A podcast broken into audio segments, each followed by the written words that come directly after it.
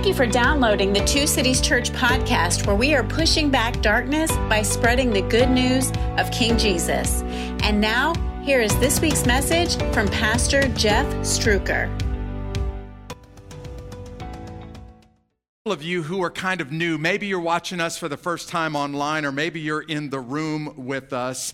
This week or last Sunday was an absolute train wreck. It was a catastrophic internet failure. And I'm just going to tell y'all, this has been one of those weeks that I hope I never have to go through again. Because over the course of this past week, I have just been pulled in three different directions at the same time. I started working with the help of the team over here on the internet problems at nine o'clock last Sunday.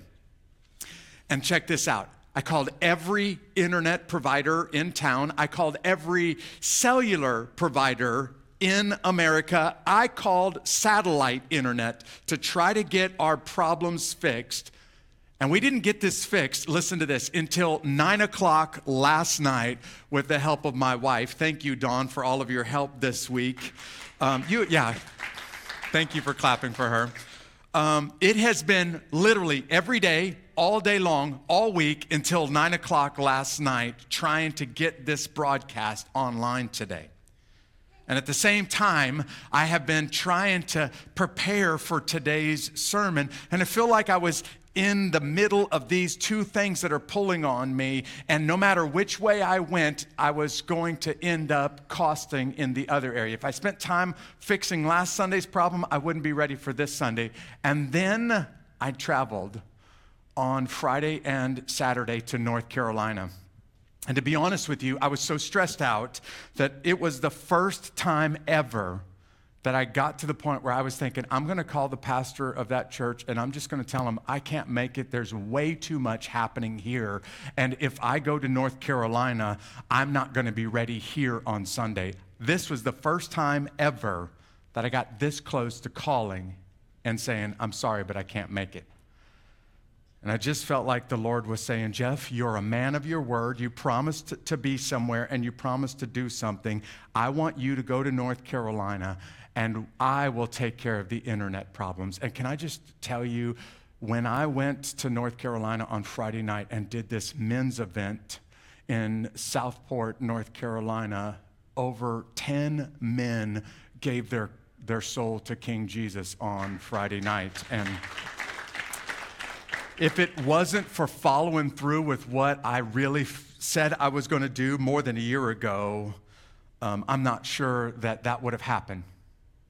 So I'm not asking you to kind of feel sorry for me today. What I'm trying to describe to you is I was in one of those weeks where I felt like I was being pulled in three, literally three directions all at the same time. And no matter which way I went, it was going to be a really big problem on the other, to the other two. I know you've been in circumstances like that. And when I was preparing for this Sunday's sermon, I read this passage of scripture, this very famous passage. If you've been in church, you've probably heard the story from Jerusalem on Jesus' final days, what's called Palm Sunday. But I don't know if you recognize these three forces that are all pulling against each other on the same day in the same city. And what imagery came to my mind is a pyramid. So if you've ever seen those pyramids, if you look back over the course of history, one of the most powerful human structures of all time are these pyramids that are 5,000 years old. Now, look, I know that there's some fisheries in Australia and some temples in Malta that are older, but frankly, they're just a bunch of fallen down rocks right now. This stuff has weathered year after year of storms and time and everything else, and for almost 5,000 years, they're still standing. I refer to these things as incredibly powerful structures because you get the base right and you put the sides on it correctly, and the top is going to take care of itself. And if you look at those enduring things in human history, perhaps nothing that humans have created stands the test of time better than these pyramids. These pyramids kept coming to my mind. as I read this passage. And it made me wonder um, if there's like a pull in your life and you're being pulled in three different directions at once, which one is most powerful? Which one gets your attention? Which one sits on top? And I got a question that we're going to have to answer today. And the question is who sits on top of the pyramid of power in your life? Who makes the, the, decisions? Who calls the shots in your life? And the reason why I'm using this language today is because at one moment in Jerusalem, three forces come together. Maybe the only time that you see these three forces at the same place at the same time. And if you're living in Jerusalem, you got a choice to make. And I really believe all of us have the same challenges today, and we all have the same choice to make today. So, what we're going to do is we're going to open up the Bible. We're going to go to John chapter 12. As a church, we're just studying through the Bible book of John, and we're trying to show you how Jesus matters to real life today. The sermon series that we've been through it for months now is called Jesus in Real Life. And I want you to see how this matters today, just like it did Jerusalem 2,000 years ago. There's going to be three angles that we have to look at, three sides to this power uh, paradigm, this power pyramid. And the first one that you're going to see very clearly uh, written between the lines of John is the Roman government. And actually, what I'm going to talk about is our own human efforts to build a better society. Look, the truth is, um, I see people all the time that get so passionate about politics and they're so fired up about government and they're so committed to trying to help make the world a better place. They just want it to happen through government. And I totally get it. If you're not a Christian and you're far from Jesus, this is the thing that has immense power in your life. So certainly you're going to put a lot of time and a lot of energy into a government that is going to be good for you and good for the future. The problem with this is there has never been a government on earth that has been able to create paradise or do good that lasts forever. Our best efforts are miserable failures when you look at them over the course of eternity. And I totally get why people far from Jesus would be fired up about government. What I don't get is why Christians get so passionate about government but don't really have a lot to say about the gospel.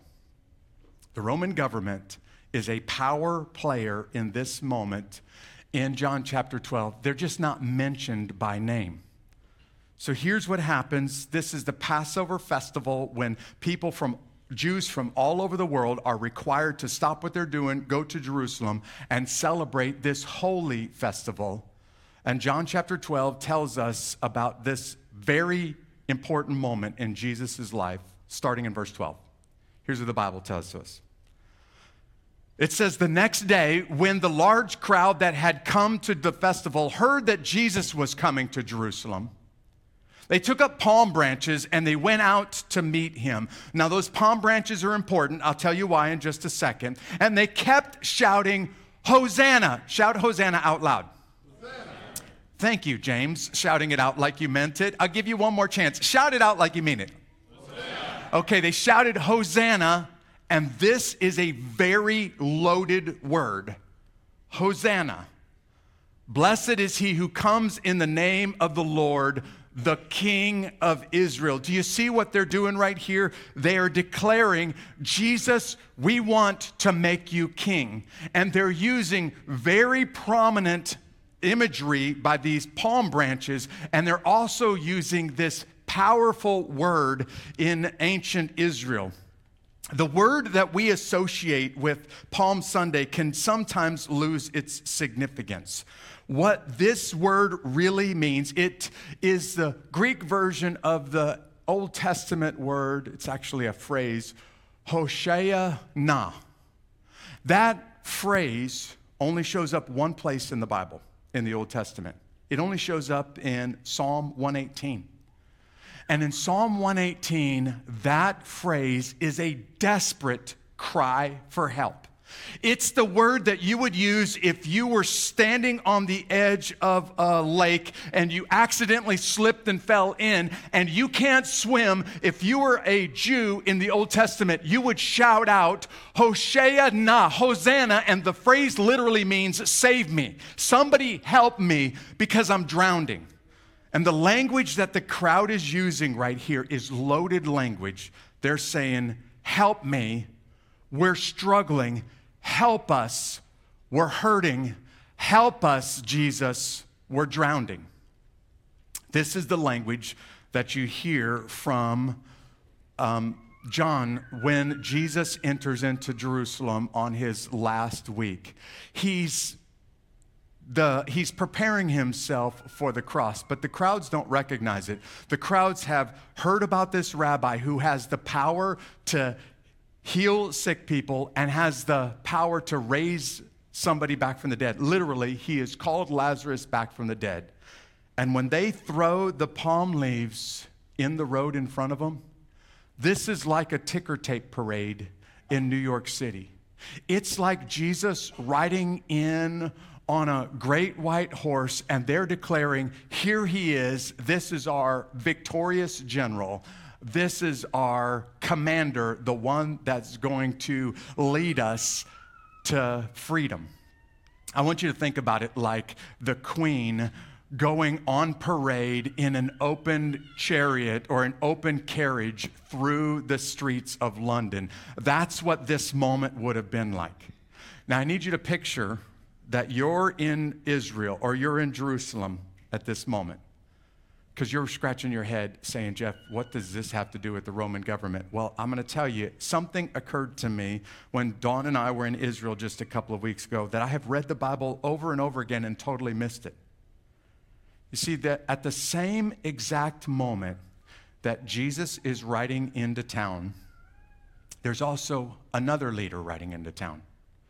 He's probably coming in on the other side of town and he embodies the entire Roman government. This is the moment where the governor of the uh, province Pontius Pilate comes into town to take over and to start calling the shots in Jerusalem. Now, would you do me a favor? Just picture that you're sitting in a coffee shop in the middle of Jerusalem, and you hear a crowd that starts to scream and yell from the right side of town, Hosanna, blessed is he who comes in the name of the Lord. And you also hear a crowd that's screaming and yelling on the left side of the town, Hey, here he is, the, the deliverer's here. The Roman government has finally showed up, and the leader of all of the most powerful uh, government on earth is here, and you're stuck in that coffee shop. And by the way, while you're doing that, here comes some Pharisee who's kicking rocks and he's got his head down because he wants everybody to be shouting for him too. And you are stuck in the middle of this three way power play. Now, you have to make a choice. Are you going to go to the right? Are you going to go to the left? Or you're going to listen to the Pharisees? And please hear me real quickly. You don't get an option. You must make a choice. And the choice that you make is going to cost you, and there's no turning back. You see, the very moment that Jesus was riding into Jerusalem, Pontius Pilate was also riding into Jerusalem. And all of the power of the emperor of Rome and all of the awesome strength of the Roman government was on display when this leader came in on a horse. And Jesus is coming in humble and on a donkey. And when they scream Hosanna, the crowd is literally saying, Here is our victorious general. He is going to lead an army that's going to kick out Rome. And they miss it. Man, they miss it. You can't miss it any more than the way the crowds missed it when Jesus rode into town. It makes sense that Pontius Pilate would come in on a horse. Jesus comes into town on a donkey, and I think everybody in town missed it. In fact, John does something very bold for us, and he is really honest, and he says, I even missed it. All of us, even the disciples, missed what was happening when the rightful king came into town. You see, Zechariah chapter 9, verse 9 is a description of how God's rescuer, God's deliverer, will show up. And instead of coming in on a horse, he's going to come in on a donkey. Instead of riding in with a, military army behind him and great power, he's going to show up humbly and he's going to lead different. Listen to verse 14 as it picks up the way Jesus comes into town. Jesus found a young donkey and he sat on it. Just as is written, this is the prophecy from Zechariah. Don't be afraid, daughter Zion. Look, your king is coming. He's sitting on a donkey's colt. His disciples didn't understand these things at first. Pause for just a second. You know what J- uh, John is saying here? There's no question in my mind that God prompted John to write the Bible. Because if I were John, there's no way I would have admitted out loud what he's admitting right now. When we saw Jesus come in, when we saw them shouting Hosanna and laying down palm branches, we completely missed the significance of what was really happening here. His disciples did not even, I'm going to throw the word even in there, his disciples did not even understand these things at first. However, when Jesus was glorified, then they remembered that these things had been written about him and that they had done these things to him. John is saying everybody missed it. The Roman government missed it, the Jewish people missed it. John is saying, I even missed it. And I've been following that man for years at this point. And I didn't understand the significance of that donkey and those palm branches until after his death and his resurrection.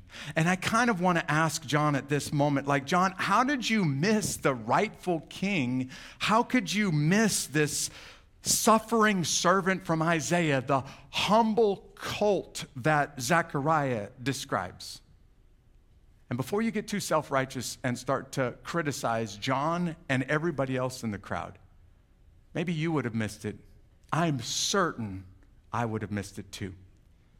Because when Zechariah wrote this passage, what the Bible was saying is Israel, you've been, you've been defeated over and over again. You were defeated by the Assyrians and taken into captivity.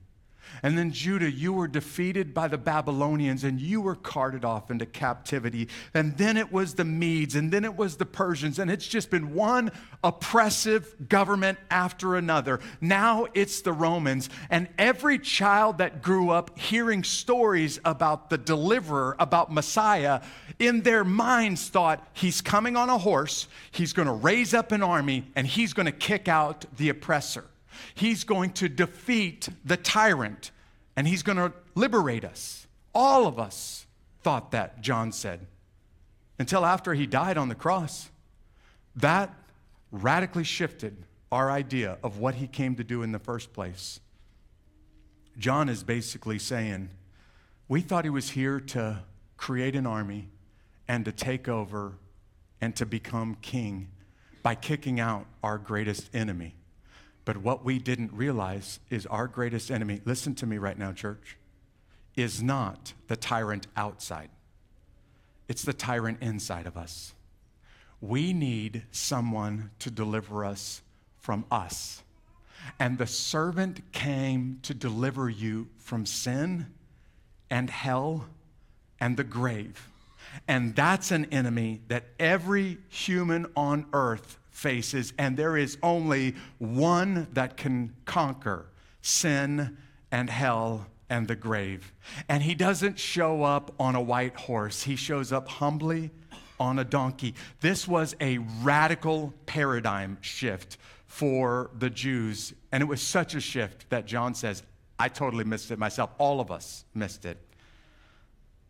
I don't know why I even found this article this week, but did you know on Friday of this week, the scientific community just got turned upside down. Are you aware of what they just discovered on Friday in this collider in Illinois? Anybody hear the story of this W particle that we just found? All right, listen to this. This may it may totally bore you, but it fascinates me. Physicists for the last 50 years have been using math because every single time they've ever done physics on these small particles, particle physics, we've, they've always found the exact same particle with the exact same weight, meaning the exact same math formula. And then at this collider, this particle accelerator in Illinois this week, they found a particle called the W boson particle. The problem is that this particle is radically different than anything physics has ever seen before. And of course, every credible scientist said, well, we've, we've, we've done something wrong. The math must be wrong. We've got to go back and look over our research. And every time they did the research, it all came back the same way, and it was all radically different. The BBC reported on Friday that this W boson particle just threw everything that we know about physics out the window in one day. They sent the math everywhere in the physics community, and everybody said, We're doing the math, and it's all coming out the same way. And what we just found is something far heavier and far more powerful than anything we've ever seen in history. And now, all of our 50 years of math is all thrown out the window because of this paradigm shifting W boson particle. And now physicists are going back and scratching their head and saying, we've got to pretty much start from the drawing board. The only reason I'm telling you about this is not because I'm a physicist or a science nerd. It really feels to me like John is saying, when I saw him hanging on the cross, I had to throw everything that I believed about the rightful king out the window because I thought he was coming with an army. I thought he was going to destroy the government and liberate his people. And then he dies in front of me. And I completely missed it. In fact, it isn't until after his resurrection that it started to make any sense the real reason why the rightful king came in the first place. So you've got a Roman government that's at a power play in Jerusalem. You've got the rightful king coming into town. And then John doesn't want you to miss it. There's a third party that's at play here. And this third party has immense control over your life if you're in Israel. And this third party is, of course, the religious leaders. Uh, not these guys again, right? John chapter 12 tells us what this moment looks like from their perspective. Meanwhile, the crowd which had been with Jesus when he called Lazarus out of the tomb and raised him from the dead, look, that should be all you need to know, but they missed that. The crowd that had been around when that happened, they continued to testify. They continued to declare, This rabbi has power over life and death. And this is why the crowd, this is also why the crowd met him, because they heard that he had done this sign of bringing Lazarus back out of the tomb. Now, here they are.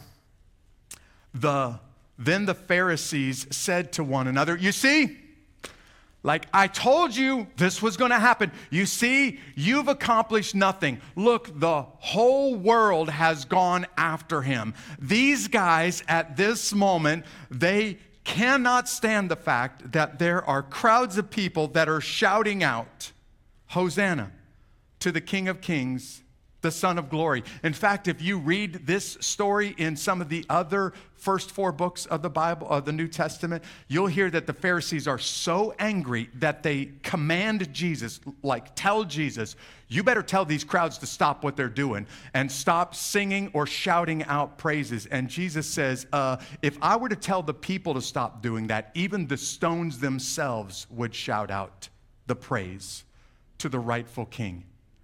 These religious leaders can only think about themselves and they can only think about their own power and the fact that they're losing grip over the people right now. Now, I want you to prepare yourself because I'm about to go on a tirade for just a second, and it's going to be on purpose about religious leaders, about churches, and about denominations. But before we get there, I want to just simply ask the question how could they miss the sign that everybody else could see? This rabbi has healed a man who was born blind. We thought that was impossible. God Himself couldn't do that, and He's already done it. He has healed a man who was crippled for almost 40 years, and He has brought a man back from the dead, declaring that He has power over sickness and over blindness and over death itself. How could you possibly miss who's standing in your midst? And all they can see is He doesn't measure up to what they were looking for. You see, what they were really looking for was a God, little g, that they could control. Somebody who, when they prayed, Hey, we need you to do this for us, Jesus, he'll do what he asks them to do. Hey, Jesus, if you really are the powerful Son of God, then I need you to heal my grandmother of cancer. And if you don't heal her from cancer, you're not all powerful. Hey, Jesus, if you're really that good of a God, I need you to fix my marriage because my husband is drinking and he is destroying our marriage. And if you're really a good God, you're going to fix my marriage. And when he doesn't do it, it destroys your faith. I know that you're aware of people who had these moments where they said, Jesus, I need you to do X for me. I need you to give me that perfect job, or I need you to help me get that beautiful house. And when he doesn't do it, their faith crumbles right underneath their feet. And what the Bible is telling us is he's the kind of Savior who, when the great apostle Paul says, I'm hurting God and I need you to heal me and make the hurt go away, God says, No, I'm not going to do that. What I'm going to do for you, Second Corinthians, is I'm going to give you my grace in the midst of your pain. And by the way, my grace is sufficient for you. And the religious leaders couldn't see it because they were so consumed with control. And this is where it just hits home for all of us. This is where it hits home for me. Because there are denominations out there that their sole purpose in life is to just control you so that another denomination won't. There are religious leaders out there, there are pastors out there that what they do is they basically preach a sermon every week on do this and don't do that. Be a good girl, don't be a bad boy, and then God is going to let you into heaven. And what they're doing is trying to exercise control over you. So when you see our core values and you read that phrase, living free, what we really mean is living free from the bondage of religion. Because all religion does is try to hold you under control and force you to follow a few rules. And maybe by following the rules, God's going to love you and He's going to let you into heaven. This is what every false religion on the planet offers. If you will do what we tell you to do, then maybe God will love you and maybe He'll let you into heaven.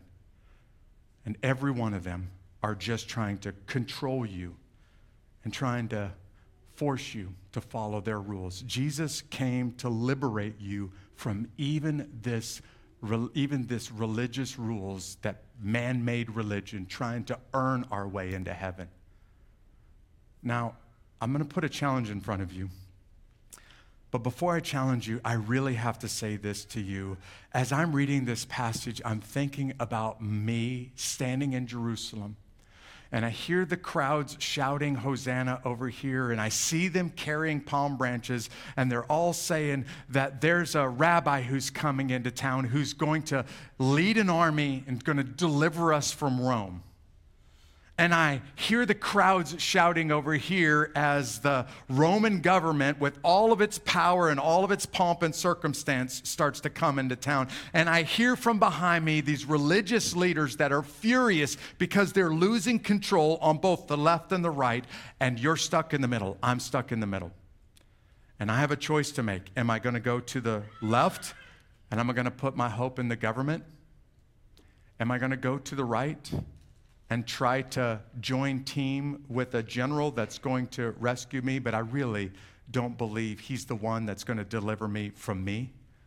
Or am I going to try to follow the rules and be a good boy or a good girl and hope that God is going to be, a, be pleased with me and he's going to let me into heaven? And the chances are everybody in Jerusalem missed it that day. Because even Jesus will sit on a hillside and he'll weep over this city and say, I wanted you to see who I was and to follow me, and you didn't. You couldn't see it. So, can I just remind us of something? This struggle for control is really no struggle at all. Can I remind you of the fact that there really isn't a power struggle going on here? You see, God sent his son humbly as a servant on a donkey to deliver you from your greatest enemy, to deliver you from you. And only Jesus Christ can deliver you from you. Only his death and his resurrection can do that for you.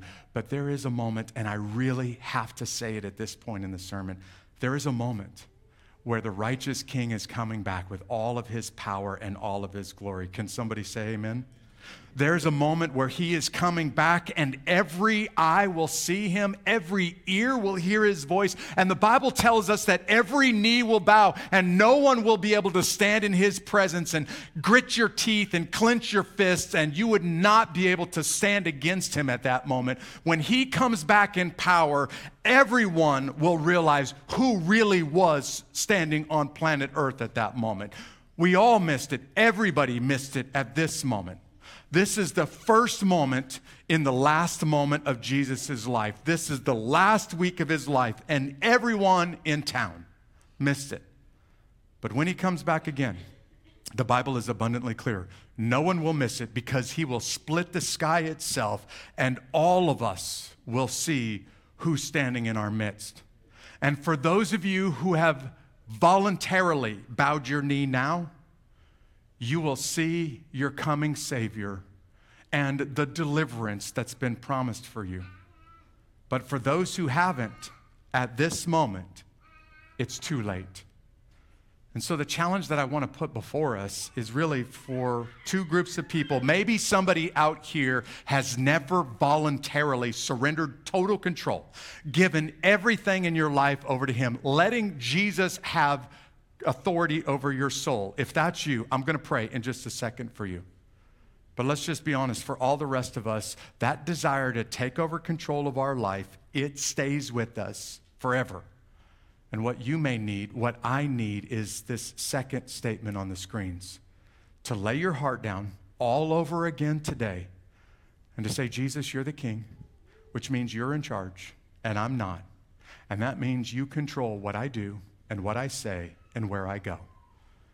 And I need to pray that prayer. Maybe you need to pray that prayer right now. So, can you just bow your heads? Would you let me pray over us right now? And would you start to prepare your heart to go to the Lord's table and to take the Lord's communion or the Lord's supper today? God, I, I want to lift up somebody who's watching this broadcast online. Maybe somebody's driving in their car and they're hearing this. Maybe somebody's sitting in this room right now and there is a moment where they realize, uh oh, I have been trying to call the shots. I have been trying to control my eternity. I have been trying to follow the rules and be a good boy and believe that by doing enough good things, my good deeds are going to outweigh my bad deeds. And then God will have no choice but to let me into heaven. And I realize today that if that were possible, there's no need for Jesus to leave heaven and come to earth. There's no need for him to ride into town humbly on the back of a donkey. There's no need for him, the perfect man, to die this embarrassing, brutal death on the cross. And so, God, I really believe that the reason why Jesus was willing to do that is because that's the only way my soul can be cleaned up and made right with you. So here it is. God, I'm coming to you with nothing but mistakes and failures in my past. But I'm turning from them and I am turning to you and I am trusting you as my Lord and as my Savior. God, would you forgive me? God, would you heal me? God, would you clang, c- claim kingdom control over my soul right now? And Father, I believe that if, you, if that prayer is sincere, I believe that you hear it from heaven and I believe that you honor it. But I also know that, God, all of us, Christians still struggle with the desire to step in and to take control and to place ourselves back at the top of the pyramid in our life. And when we do that, we have to push you off of the top of the pyramid and push you off of the throne, and uh, we take your place. So, God, would you help your people? Would you help me right now and your people to lay our hearts before you and to say, God, I need your help this week because I'm tempted to take control. Will you take over? Will you call the shots? I'm just going to follow you. I'm going to radically follow your Holy Spirit today. God, would you do what only you can do? And would you touch your people? Would you move in power in their lives? God, would you do a miracle? And then for somebody who's getting real and serious with you for the first time, would you give us the privilege of finding out about that today? It's in Jesus' name that I pray this. Amen. Now, here's what we're going to do. When you take communion as a Christian, what you're doing is actually remembering Jesus' Last Supper and his sacrifice. When he gathered his disciples around on that last Passover meal, he handed them some bread and he said, Hey, you know how we normally practice Passover and we pass bread around? Well, this bread isn't unleavened bread made from wheat. It's actually a representation of my body, which is about to be broken for you. And then he handed them a cup with some wine in it. And he said, This wine really isn't just from grapes, it represents my blood. That's what it takes so that you could be forgiven. And then Jesus said to his children, me and you, as often as you do this, I want you to remember me. And remember the body and the blood that was broken and poured out for you. But he also says, you know what? I'm not going to do this with you again, Christian until I do it in my Father's kingdom. Meaning, there is a meal coming where we will stand in or we will sit in God's presence and we will take a great feast when the bride of Christ, his church, is united with him and we spend eternity with our victorious King. So I- we hope you enjoyed this message. Don't forget to subscribe to our podcast and to stay in touch by joining our email list through the link in the show notes. Have a great week.